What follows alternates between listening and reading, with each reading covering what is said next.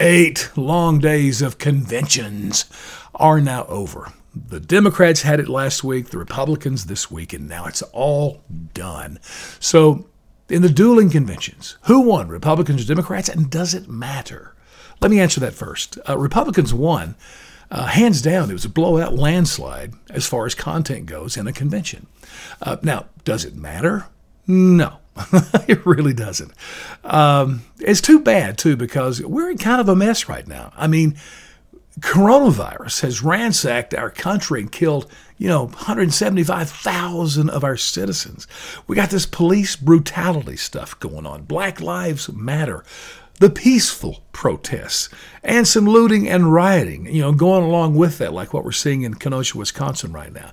We have incredible economic disaster for tens of millions of people. And the irony is, is it's government that shut down the businesses. And yet we're voting on more government. So that's kind of a whole weird thing, you know, all on itself. And then, of course, we have Twitter. Now, the Democrats' message I can sum up pretty quickly. All of this chaos, all of these incredible problems, every bit of it can be laid at the feet of Donald Trump. And not only is he the reason all this stuff is happening, but he has had failed leadership. He's mismanaged his response on all of this. And it's just been awful. It's cost lives. And somehow he has still managed to, to profit off of it for him and his friends. There it is. That's the Democrat message. And I realize they poll tested, focus grouped, and, and really the, all, all they needed to do was just hate Trump.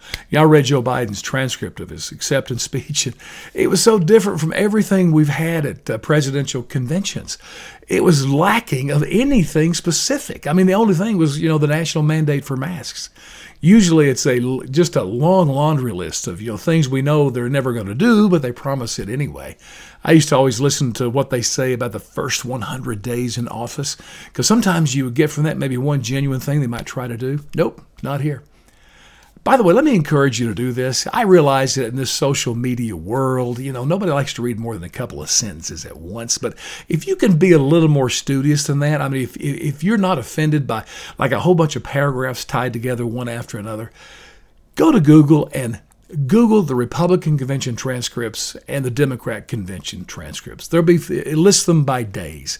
It's kind of cool. Read the Democrat convention day one, then follow up with the Republican convention day one.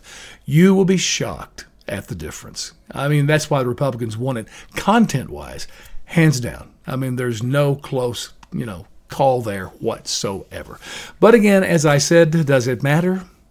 No.